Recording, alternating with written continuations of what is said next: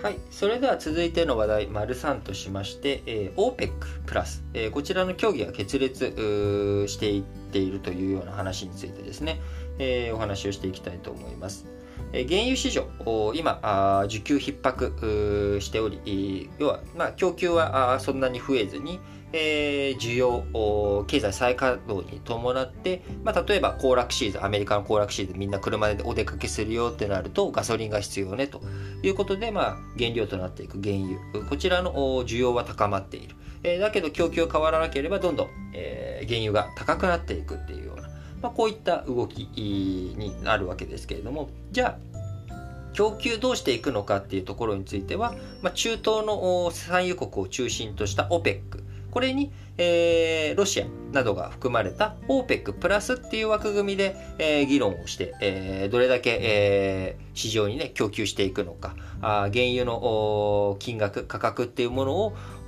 こう、過度にね、乱高下させないようにするために、まあ、協調的に、まあ、あの、産出量をいくら市場に供給していくのかっていうこと。これをね、みんなで調整して一緒に協力してやっていこうねっていうのが OPEC プラスという仕組み、会合なんですが、えこちらの閣僚協議、もともと7月1日に合意を作っていこうっていう話だったわけなんですけれども、え、なかなか話がまとまらずにですね、え、結果7月5日に、え、決裂決裂というような状況になってしまい、え、昨日6日の時間外取引でアメリカの原油先物一時1バレル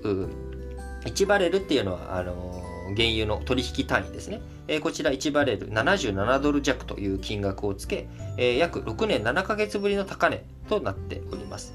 えー、現状まだね、合意ができていないというような事態、となっており、こちら長引いていくと、え、今後どうなっていくかと考えるとですね、まあ、あの単純に合意できない状態になっていくと供給がどうなるか不安定だと。不安だっていうことで、まあ、株あの株価じゃないや。原油価格が上がるっていう動きあるわけですがあこれみんなで何を決めているかというと最近の傾向としてはあ産油国としてどんどん市場に原油を売って収入を増やしたいという気持ちがあるんだけれどもえ供給を増やしすぎてしまうと原油が安くなってしまってえコストがかかるんだけど、結局、収入が減ってしまう。そうすると、いくら売ってもですね、利益がほとんど出ない体質になってしまう。そういうふうにならないように、ある程度、原油の価格っていうものを、えー、高値です維持できるように。まあ、あんまりやりすぎると今度ね、あのー、結局自分たちの供給が減りすぎると、なかなかあの利益が今度はね、売る量が減ってしまえば、どんなに高くなっても結局、えー、総額で自分の収入が減ってしまうっていうことになるんで、まあ、その辺のバランスを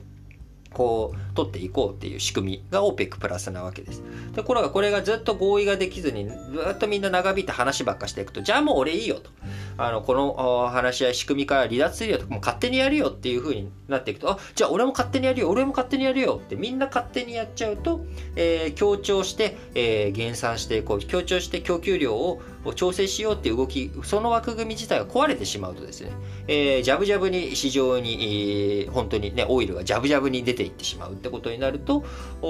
価格が下がってしまう。で、え暴落してしまうっていうようなリスク。こういったこともね、あり、えー、長い目で見たときに、どういうふうに、えー、原油の価格が動くのかっていうこと。こちら、非常に難しい状態になっております。えー、特に原油、中長期で見たらですね、今後のクリーンエネルギー、原油、脱原油っていう動きの中、あ脱ね、炭素社会、えー、脱化学エ,、えー、エネルギー社会ということを考えていくと、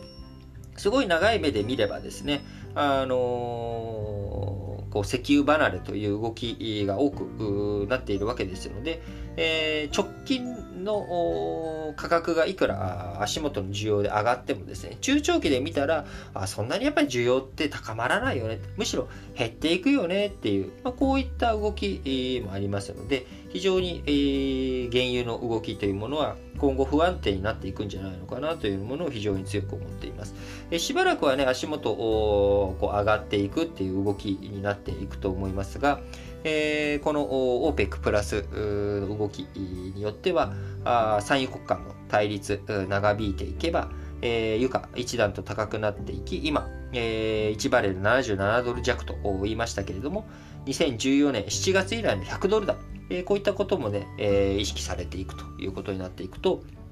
え当然、えー、原油、今、いろんな経済活動の基本になっているものに原油を使っているわけですから、企業の収益が悪化していく。え、なぜならあ、原油をね、原材料として、え、購入して、え、それを使って、えー、物を生産していくってことになるので、コストが高くなってしまう。で、なかなかでもコストが高くなるんだけど、これがうまく価格に反映できなければあ、自分たちの収益が悪化してしまう。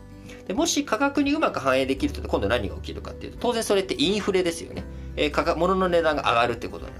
そうするとインフレが起きていく。でインフレが起きていくってなると世界経済、インフレが加熱していくと今ジャブジャブに今度お金をねジャブジャブに世の中に出しているんだけれどもインフレが激しくなっていくとジャブジャブお金を出しているものこの蛇口を閉めなきゃいけないと。水道のね、元栓を閉めなきゃいけないってことになっていくと、金利が高まっていったりとか、株価が下がっていったりとかですね、まあ、こういった動きにつながりかねないと。いうことにもなりますので、えー、原油の動き、しばらくちょっと注視して見ていく必要があるんだろうなと思っております。それに引き続いて、え、次ではですね、円相場、この原油高を受けて円相場がどういう動きするのかについて話をしたいと思います。